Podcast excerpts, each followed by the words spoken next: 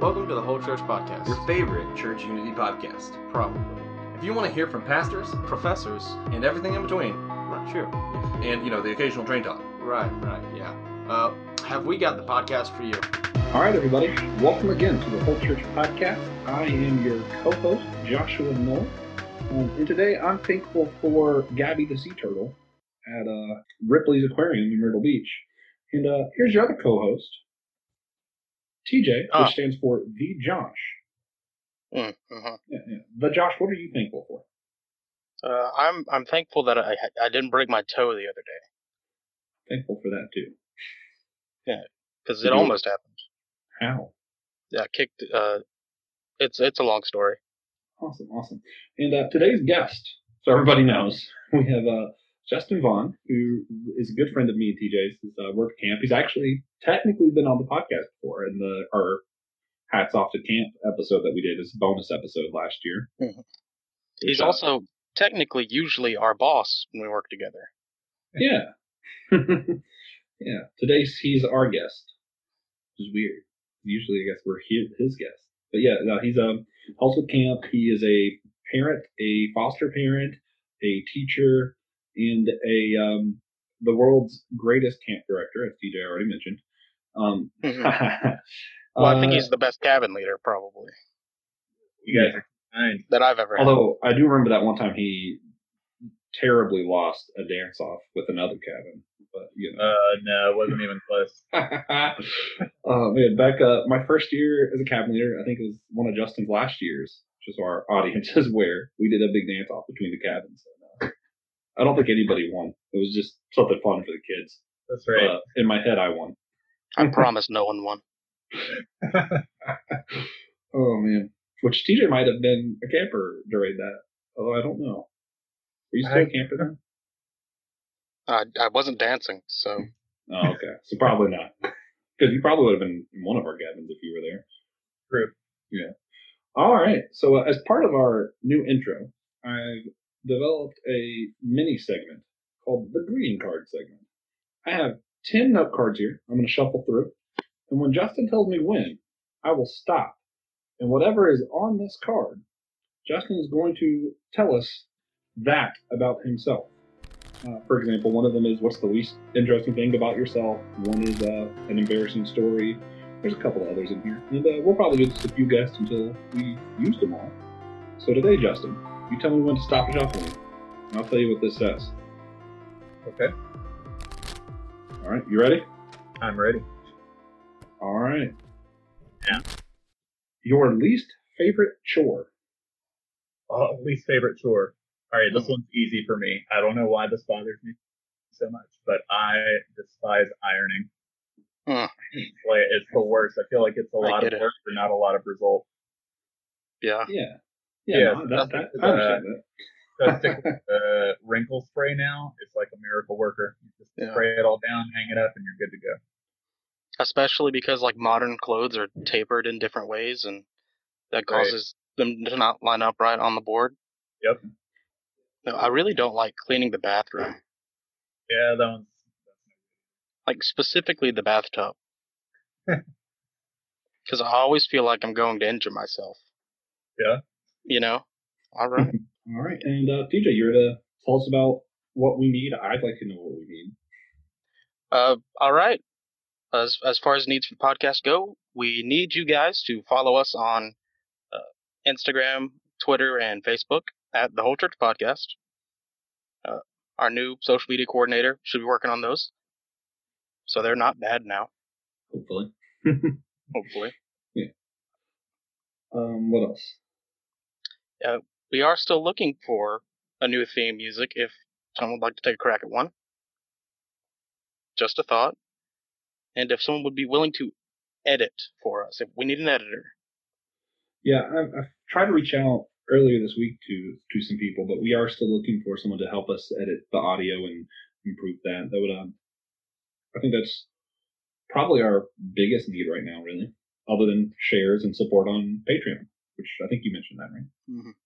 And please consider supporting us on Patreon for as little as $1 a month. You get access to all of our extra content, and we are eternally grateful. And that that's worth so much, you know. our Mhm. eternal gratitude is invaluable. Right? All right, and for our silly question today, I've come up with one. If you had to wake up tomorrow and all of a sudden the world was in a certain animated style, what would you choose? And I'll go first as an example. Uh, I would choose Treasure Planet style because it's gorgeous. All right, I'll, go next. Uh, by so my anime style, since you use Treasure Planet, am I to assume that uh, any animation counts? So it doesn't have to be like Japanese anime. Yeah, no, it doesn't. Okay, perfect. Um, in that case, I'm gonna go with uh, I'm gonna call it the Fox and the Hound style, but you know that just that general like 70, 80 old Disney where it's just all very simple. I like that. I think it's just it's beautiful how simple it is to me. Good.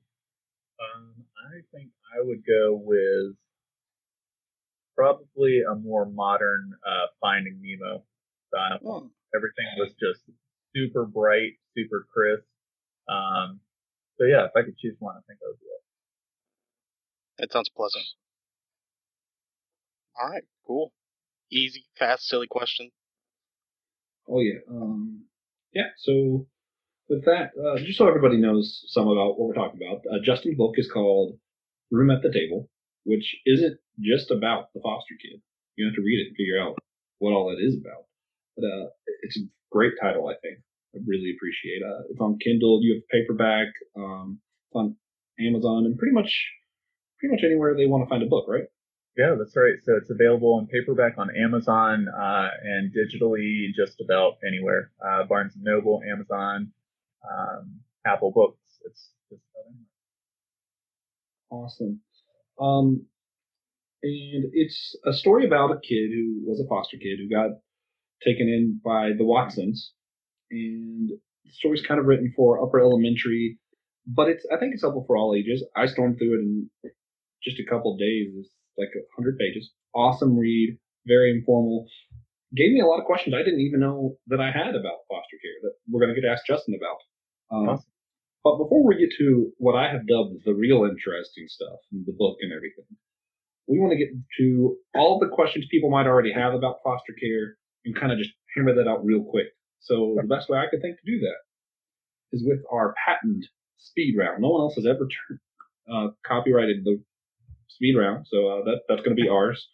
Sure, no one's ever thought of the term before, so we're our speed round for the rules is I'm not allowed to ask any follow up questions. That's the rule that gets broken the most. And uh, you are going to be able to answer these questions we have here in one sentence, or just say pass if you don't think you can do it. Okay. Awesome. And we'll start that. Uh, TJ, you want to count me down? Three, Okay. two, one, zero, go. All right, Justin. What are the requirements for being a foster parent? To become a foster parent, you have to commit training, a home visit, and a home inspection by the fire department. Awesome. Uh, next is, do you need to make a lot of money to be a foster parent? You do not need to make a lot of money to become a foster parent. Perfect. do foster parents have to work from home? There are a lot of foster parents that work outside of home. Can single people become foster parents? I was actually a single person when I became a foster parent. Oh, I know that. But I don't have any follow up questions. What expensive. Do you get to choose the age and sex of any of the children that you care for when you're a foster parent? You get to like pick and choose who you want. You get to set parameters for ages and genders. Awesome, interesting. And then uh, last one. Once licensed, how long will it take to have a kid placed in your home? It varies for everyone, but I received my first placement in about three days after I received my license. Wow, that was amazing. I think the only sentence that where he even used a contraction was the last one. You skipped. You skipped E. Oh, I did. I skipped one. Uh, Justin, can you meet the children before they come to your house? Uh, you don't meet the children before they come to your house. Awesome. Now we got them all. that was phenomenal. I think that might be the best a participant has done for speed round thus far. Thanks. It was that teacher mode. Thank you. All right. Uh, so now that we've covered all the speedy stuff uh, that we're not allowed to ask follow-up questions on, Uh, do you think the whole church should be involved with the foster care system? And not like not specifically us, just the church. The church in general. yeah, not the whole church is in our podcast, but but it's in the whole church. Definitely. Um, I think that the church should actually be at the front lines of foster care. Um, in our house, our go-to verse, and the reason that we even became foster parents was James 1:27, and it's talking about how pure and genuine religion in the eyes of God is to take care of orphans and widows in their distress or their times of trouble. Uh, so I do believe that that that's the church's place. Like we should be at the front lines of taking care of these kids. Great verse. All right. Uh, so do you think like all foster systems should be at least a little religious? Uh, no, you know, I think that I think that anyone that has the benefit of children in their minds uh, should should be foster parents. Like anyone that has um, the resources available and has the desire to help children. Um, obviously, if the church stepped up to the point that uh, you know that there was not the great need that there is, um, then that would be a different discussion. But the truth is, right now, um, there are countless children and not enough homes. So I think that anyone that has um, a desire to help children um, should consider it. All The whole church and more. That's right. Whole church plus a lot. Yeah. Uh, so you've written a book. That's That's that's why we're here today. Yeah. Woo! What inspired you to write uh, Room at the Table? It was. I'm the main character, actually. So I was inspired to write the book uh, because of uh, my journey as a foster parent, but also because of my experience as a teacher. Um, for those of you that don't know, I teach early childhood. So I taught first grade for seven years, and I taught second grade for two years. Um, and in that time, I met children that were either in care um, or were experiencing coming out of care. Um, so really, my inspiration for the book came from those two things merging, um, being a foster parent and being. And I really wanted to create a story that would be um, easy for children to understand, um, but I wanted it to be for all children. So I wanted write a story that would be um, helpful to children that are in foster care and give them a voice uh, and give them hope but also children that don't even know what foster care is or have never heard of it. Um, in my time teaching, I've had so many children that um, have just never heard of it. They've never experienced it and, and they don't know what it is. So it always leads to great conversations with them about how we can care for others in their time of need and how sometimes families need help and that's okay. That was actually a really interesting part of the book was one of the teachers got to interact with that where some kid didn't understand foster kids and was talking to the main character and then it turns out that the teacher was involved in the foster system. I won't say how. We don't want to give any spoilers. But it, that was really unique and probably the moment that stood out the most to me in the book. I was like, wow, all right, I didn't see that coming. Awesome. But uh, yeah, so we're here to talk about the book. We're here to talk about Room at the Table. Um, one of the other things that really stood out to me was Mr. Sanders' house. Early on in the book, you described the house, and uh, I don't think it ruined anything for anybody. I say, yeah, no, it was the house, right? You know, Christmas time, just Yeah. the house that did the big presentation, and everybody went there. That was really right. cool to me because I think that was the point when the book felt really real to me. Because uh, at, at our neighborhood, I don't even remember their name, but I knew there was the house that you went to for Halloween. That was the house that had the big decorations and gave full size candy bars. Yeah, And that's what that reminded me of, where I was like, oh, wow, that brought me straight back to my childhood. that's Which- awesome. Just for background, even though I don't know their name, I also know that uh, my wife and a few other people would actually come to our neighborhood from other neighborhoods to go to that Yeah. house because it was such a big deal. Yeah, Yeah. it seems like there's always that community house that is either, you know, one of the big holidays, Halloween or Christmas, or even New Year's with fireworks. There's always the house that's the community house. Yeah, and I, I think that's what brought me into the community for the book.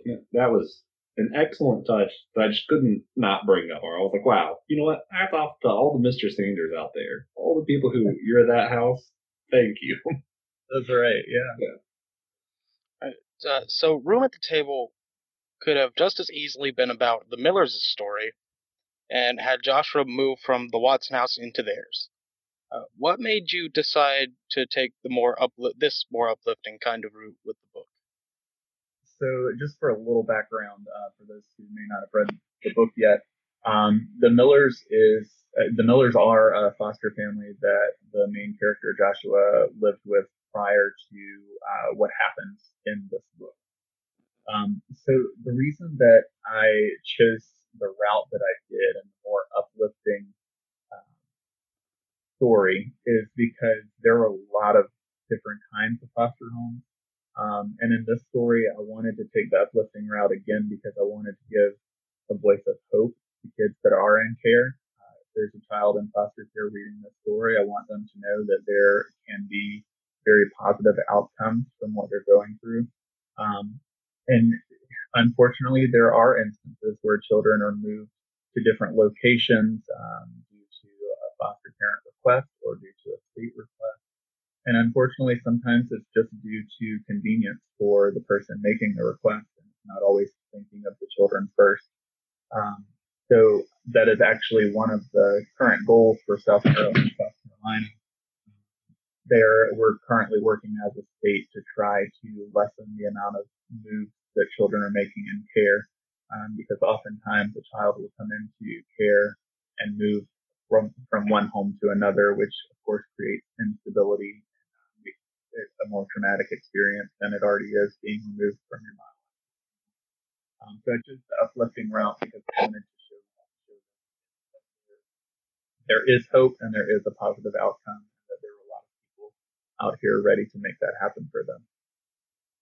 So Justin, yeah, I got to be honest. Part of the part of why wanted to ask about the Millers was because when I read it, it was just it was kind of a smaller part of the book, but I was like, huh, weird. I, I, I had a lot of questions about what's going on with the Millers. I want to know what Yeah. more you can tell us about them, like what was going on in your head with them. Is that um? So what? Part of what happened, if, I- if I may ruin this for people, Go ahead. You're the. Miller family, he, he described having a room that was shared with basically a ton of other kids, and it sounds like they just kind of took on too much. Is that? Am I getting the right vibe from that? Yeah. Um, so the Millers in this story kind of represent um, the family that gets into foster care and doesn't necessarily have um, the right intentions or maybe even the right expectations of what foster care would be. Um, sometimes we do end up with families that um, do take in many, many children um, and don't necessarily give them the best care. They give them a place to sleep, and that's about the extent of it. It's not about, um, you know, welcoming the children in as a part of the family. Um, so, un- unfortunately, just like anywhere else, uh, any profession or anything, you have kind of the uh, I guess what you would call the bad apples of of the bunch. Um, so the Millers kind of represent in this uh, the people who maybe have become foster parents or have chosen to foster, but they don't necessarily have the best intentions for the children when they when they choose that. So I have to ask, what, why does that even happen? Is there like any kind of financial gain or anything that they can get from getting into foster care? Like, why would you do it if you weren't able to do the most? Um, there there is um, a reimbursement as a foster parent. So when you choose to foster, it is a it's a very low amount. I want to say it's about 12 dollars a day. Um, and so if if you were to get into it with the wrong intentions and take in multiple children, um, sometimes you know five or six children at a time, um, unfortunately, if if you're someone who um, is already staying at home and you're looking for a way to um, make some money, that unfortunately would be a route that sometimes people have chosen. Um, and again, if that money is used for the children, it's not very much. But if you're not using it to really care for the children, it can become quite substantial at that point. That's sad. It is, yeah.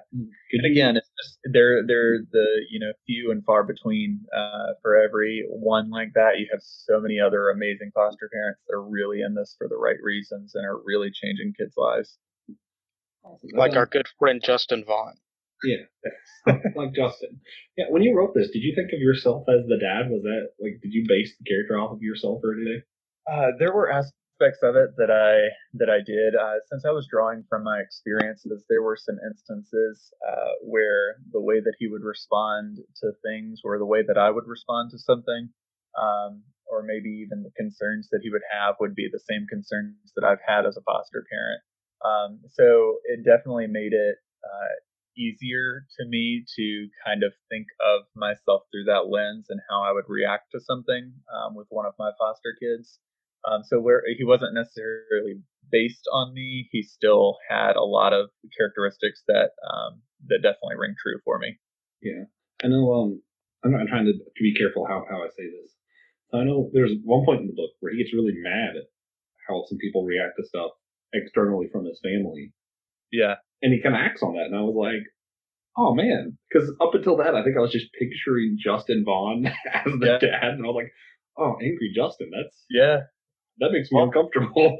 yeah. Well, you know that's actually me too. Uh, the uh yeah the in that particular and i won't really get into details of it but in that particular point uh in the story he's really just uh feeling the need to um to defend and protect his family and um he goes in my opinion he goes about it in a very um respectful way but also in a way that makes it known to those individuals that um what he believes about it Yeah, I mean, I definitely stood there with him. You know, I, I, I guess maybe I'm a little bit angrier than you because I was just like, you know, I'd be okay if he hit him right now. you know, I'm like, uh, let's just turn this into an action book. Hmm, yes.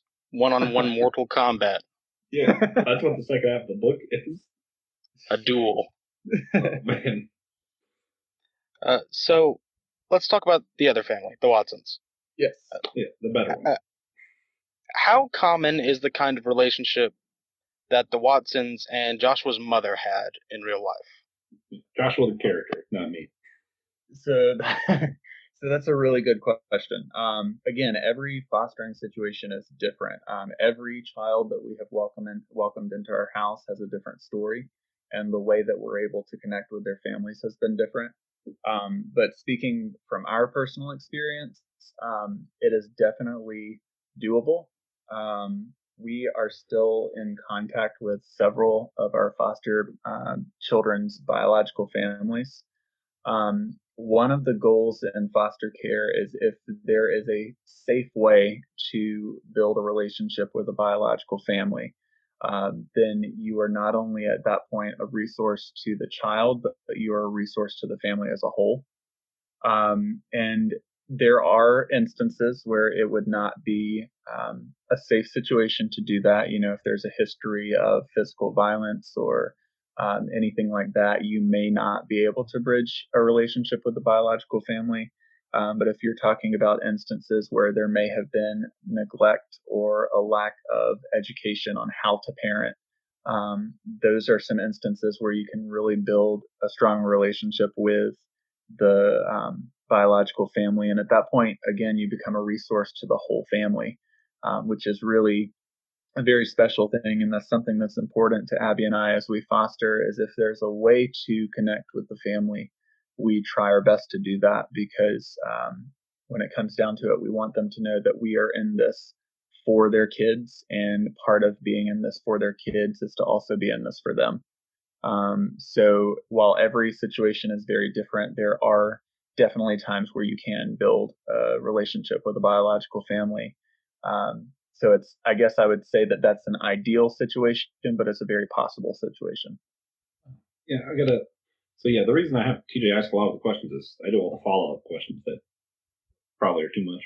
But so uh, yeah, I, actually I didn't know until I read this that that was even a thing. Like that sometimes kids were just in the foster system until their parents, you know, got better essentially, and then they went back to their parents. And I was like, well, that's I literally had no idea that the biological parents were even involved. Like I was like, what? Yeah. That that's Yeah. part of how this works. That I Yeah, just so never considered it.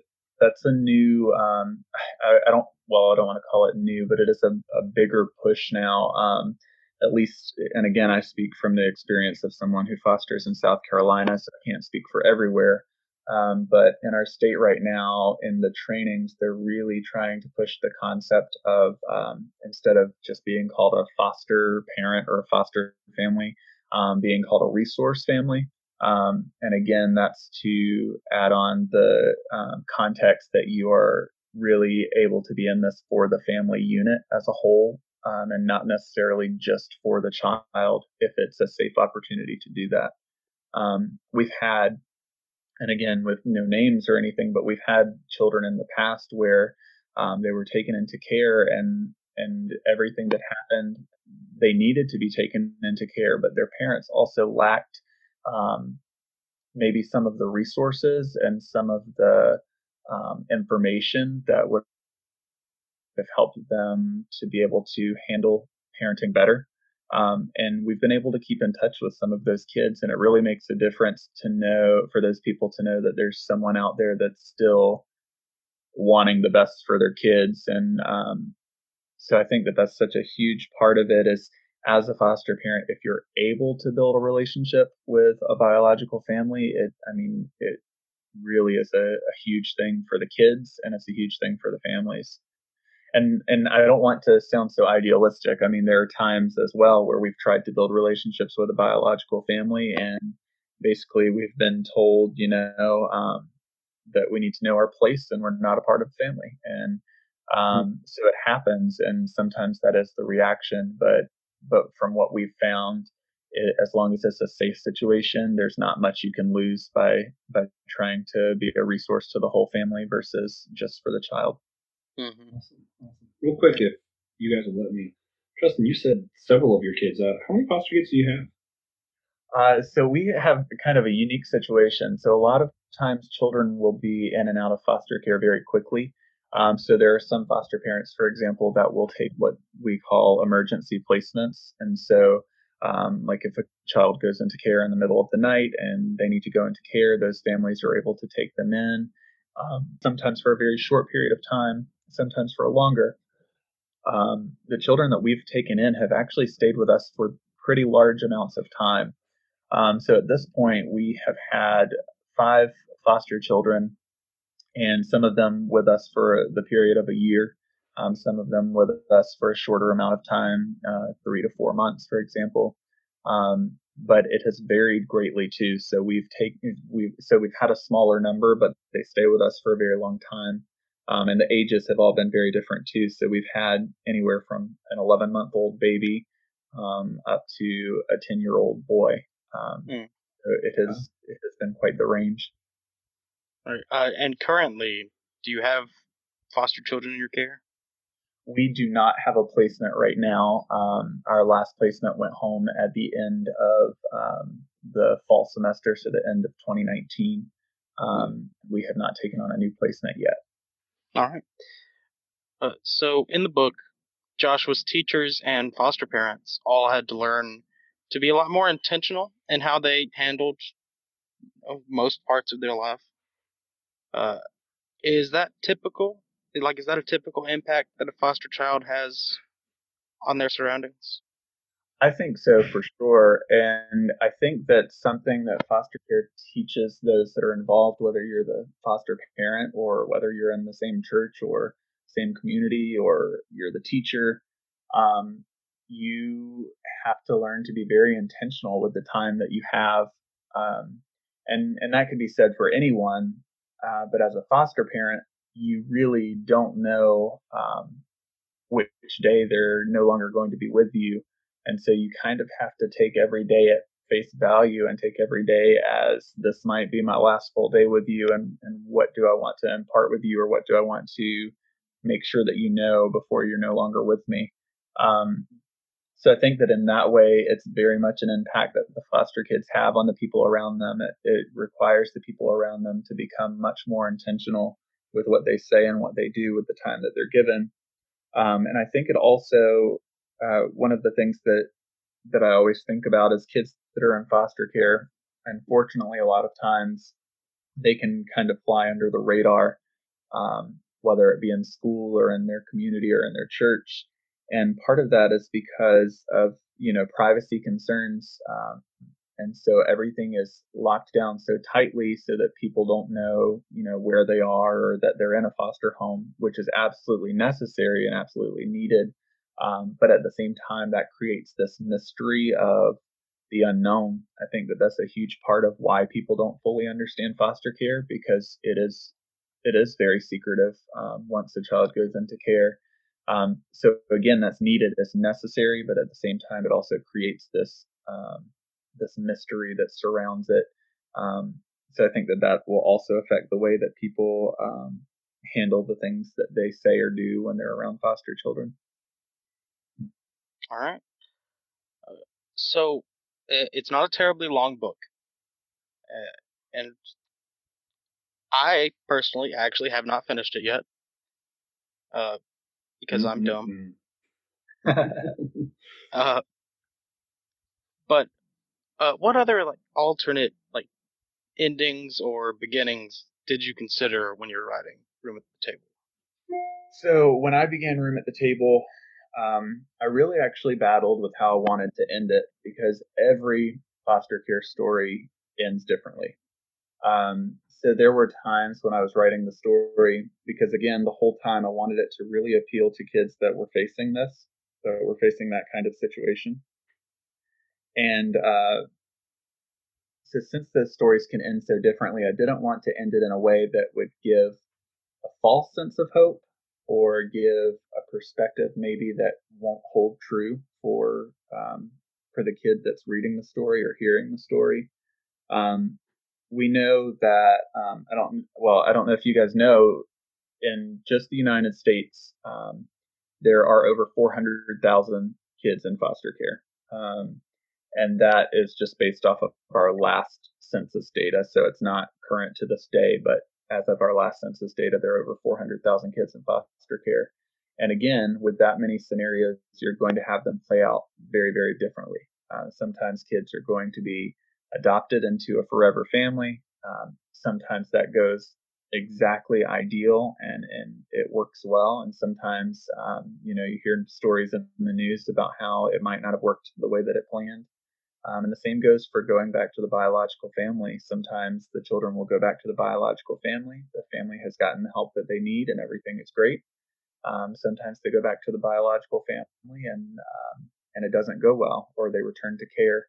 So when I was trying to decide on the ending of the story, it really made it difficult for me because I was thinking about all of these alternate ideas and what could happen to a child in Joshua's situation.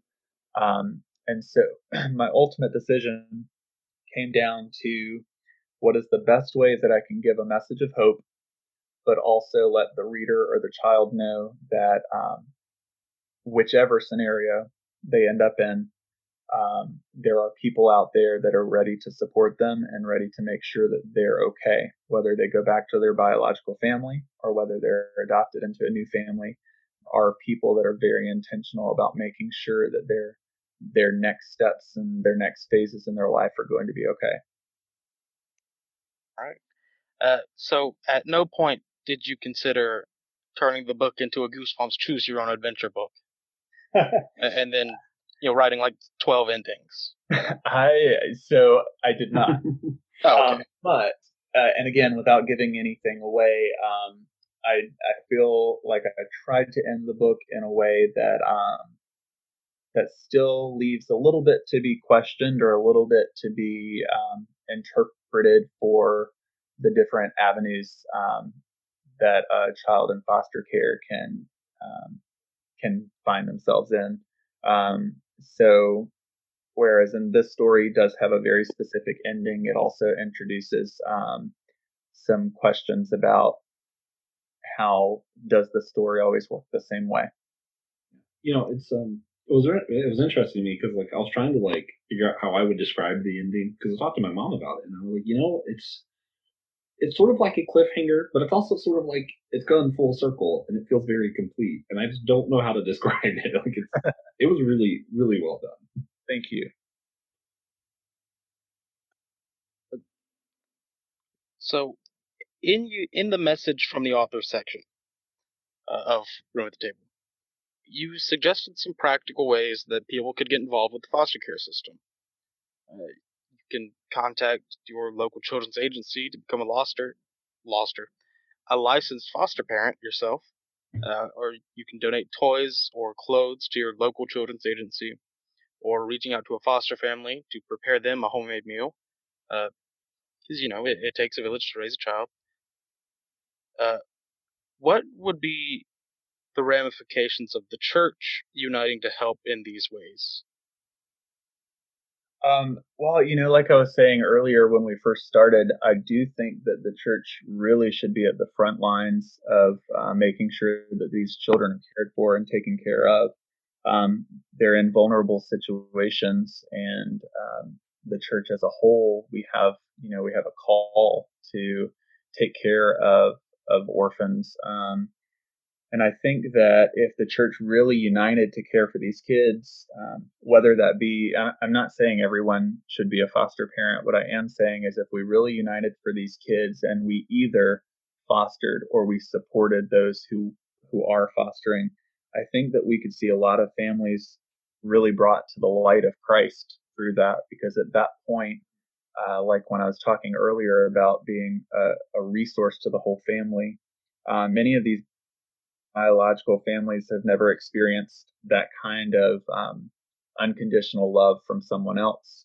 Um, and if a child is in care and the church is able to step in and to care for that child, but to also care for that family, um, I think that that's when we show them as people and as parents that we love them too, and that um, it, it just makes me think about what could be accomplished for the kingdom if we if we really stepped in to support these kids that are in vulnerable situations, and in in turn, we were able to win their families. Okay, so if I may be just slightly more specific, because I, I just curious what you would have to say about this. Let's say, you know, m- mostly people listening to this podcast are South North Carolina, some scattered out throughout other places, but you know, mostly South North Carolina, part of our church, Church God of Prophecy. Let's say um, everybody listening right now went out and either donated toys and clothes to the child agency or became a foster parent, got licensed, or went out and bought a meal for someone who's in foster care. Everybody buy Justin Vaughn a steak meal for him and his family, please. um, if everybody did one of those three things, like everyone listened, what do you think they would see change around them, or in themselves, maybe even? Uh, well, first of all, for I guess for themselves, I think that they would really sometimes it's easy to not see the need if you're not looking. Um, and I think for themselves, if they really were intentional about getting out to see how they could help children in foster care, um, they would realize that it is a, a, a very, very large task um, that unfortunately right now is only being taken on by a very small amount of people. Um, and I think if they were able to step out and to see that, that they would find themselves wanting to do more. I, I think naturally they would find themselves wanting to help those kids and those families more. Um, and I'm sorry, what was the other part of your question? um, what about directly around them? What would they would they see things change for those families or for their community that they started to do this? I believe so. I think that once those biological families start to see the the resource that is available to them through people um, and through the church, I think that you would start seeing those people in your churches. I think that you would start um, finding ways through your church to have an outreach for those families. Um, I, I think it, you know, I, I just think it could be a big thing for for everyone. Awesome. Awesome. Well, that's uh, that, that's all we have for the book part. We we have some other things we we do for the Indian the podcast. Um, we don't do this every week, but some weeks when allowed, and TJ doesn't, you know, despise me for it, I get to talk about trains. All right. So this is our train talk segment. When it's just going to be a minute. Yeah. And uh, today, I just want to inform everybody that uh, recently the UK has, in fact, granted 400,000 euros towards the Hydroflex project. For those who don't know, the Hydroflex is the name of the hydrogen powered train engine in the UK. A lot of European nations have been kind of moving this way. What's interesting about it is the UK also only has 169 registered hydrogen cars. So it's crazy that they are investing more into the train system than they are vehicles, to me anyway, as an American. But uh, Well, you know, uh, implementing something like that into a car is diminishing returns. wait, oh, Because Yeah. because you know the first electric car came out so so long ago. Yeah. But they're only now coming into fruition, really. yeah, that makes sense. Yeah. yeah. But uh, they they do say since it's going so well in other European countries, if it also goes well in the UK, we should expect to see hydrogen ran trains here in the US as well, which I would be very excited to see a completely new type of engine train for me to ride and look at and gawk at and talk on here about and annoy TJ with. It would be fantastic. So the only time I've ever been on a train was uh, in high school. We went to uh, it was actually my technically my senior trip, but I took it the summer before my senior year because that was the only time they were going. They only went every two years. Yeah. Um, and we rode a train from England to Oh, all the way through to Germany. Um, so we went through the underground channel there and went uh, from Germany. I'm sorry, from England to France, and then we went to Switzerland and ended up in Germany at the very end. We were only there for a day, and then we flew back home. That Yep. sounds incredible. Pretty, it was pretty awesome. That sounds awesome. Did you uh happen to check out station nine and three quarters? I did not. Oh man. I regret it now, though. Oh man, that sounds great. I want to go to Europe and ride hydrogen trains everywhere. I think it would be fantastic. The uh, the first fully electric car uh, came out in 1890. So Oh, 90, really? It's been a long Yeah. time. apparently, Wow. but Well, know, just I don't think that'll be quite the same as hydrogen powered cars, but anyway. I mean, all right. Well, that was train talk, everybody. Thank you for letting me talk about trains. Um, now, what we do actually do every, I was trying to avoid saying do do. What we actually do every episode is just, uh, we like to talk about anything God done for us recently, whether it be a challenge, a blessing, um, something encouraging, or just something that just kind of happens to be somewhat spiritual in nature that's been going on. Um, I'll go ahead and start. Uh, my God moment. I mean, uh, I have so many.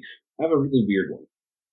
I um, so pretty much every day, or a lot of days, I'll go to the gas station and I'll buy a monster at the gas station, and it's three dollars and ten cents for anyone who's wondering who wants to get a monster in downtown Charlotte. It's not worth it. But I swear, every time I buy him one, it's at least four and a half dollars. Yeah, it's it's it costs more if you're TJ. but, but I forgot my die once, and the guy spotted me. And I was in there later that week, and I went to the same gas station, and I was like, "Oh wait, I have two dimes today." And I gave it back to him. It was so crazy just to see his expression of, "Man, you remembered!" And you know, we got to have a whole conversation. And it was just something so little that I could tell actually impacted his day, and it just reminds me, hey, sometimes doing God's work is just remembering that extra dime. It's crazy. That's cool. All right. Um, I'll go next, if no one objects. Nope, go for it. No, please do. All right. Uh, so, my father, uh, Pater Familias, head of the household. For those who are unfamiliar with what the word father means, uh, uh, for a long time, has struggled with uh, what he thought was a form of gastritis uh, that was destroying the lining of his stomach, Mm. which is terrible. And it means you can't eat particulate foods like ground beef, corn, other stuff similar. But uh, he finally agreed to go to a doctor, which for anyone else with a mid 50s southern father, you know, that's crazy. but uh, it wasn't what he thought it was, that he was extremely convinced it was. Uh, it was a bug that was causing stomach ulcers. Oh, Interesting. So, but that's much more treatable than atrophic gastritis. Uh, so he's been taking extremely strong antibiotics to kill that bug, Mhm. and he is starting to feel better now. I think it's been like a year since he started, maybe. awesome. Great God. That's yeah, that's pretty great. That's a great God moment. Uh, Justin, has uh, God done anything with you recently that you'd like to share? So, well, I guess I have two. I'll, I'll share two small things.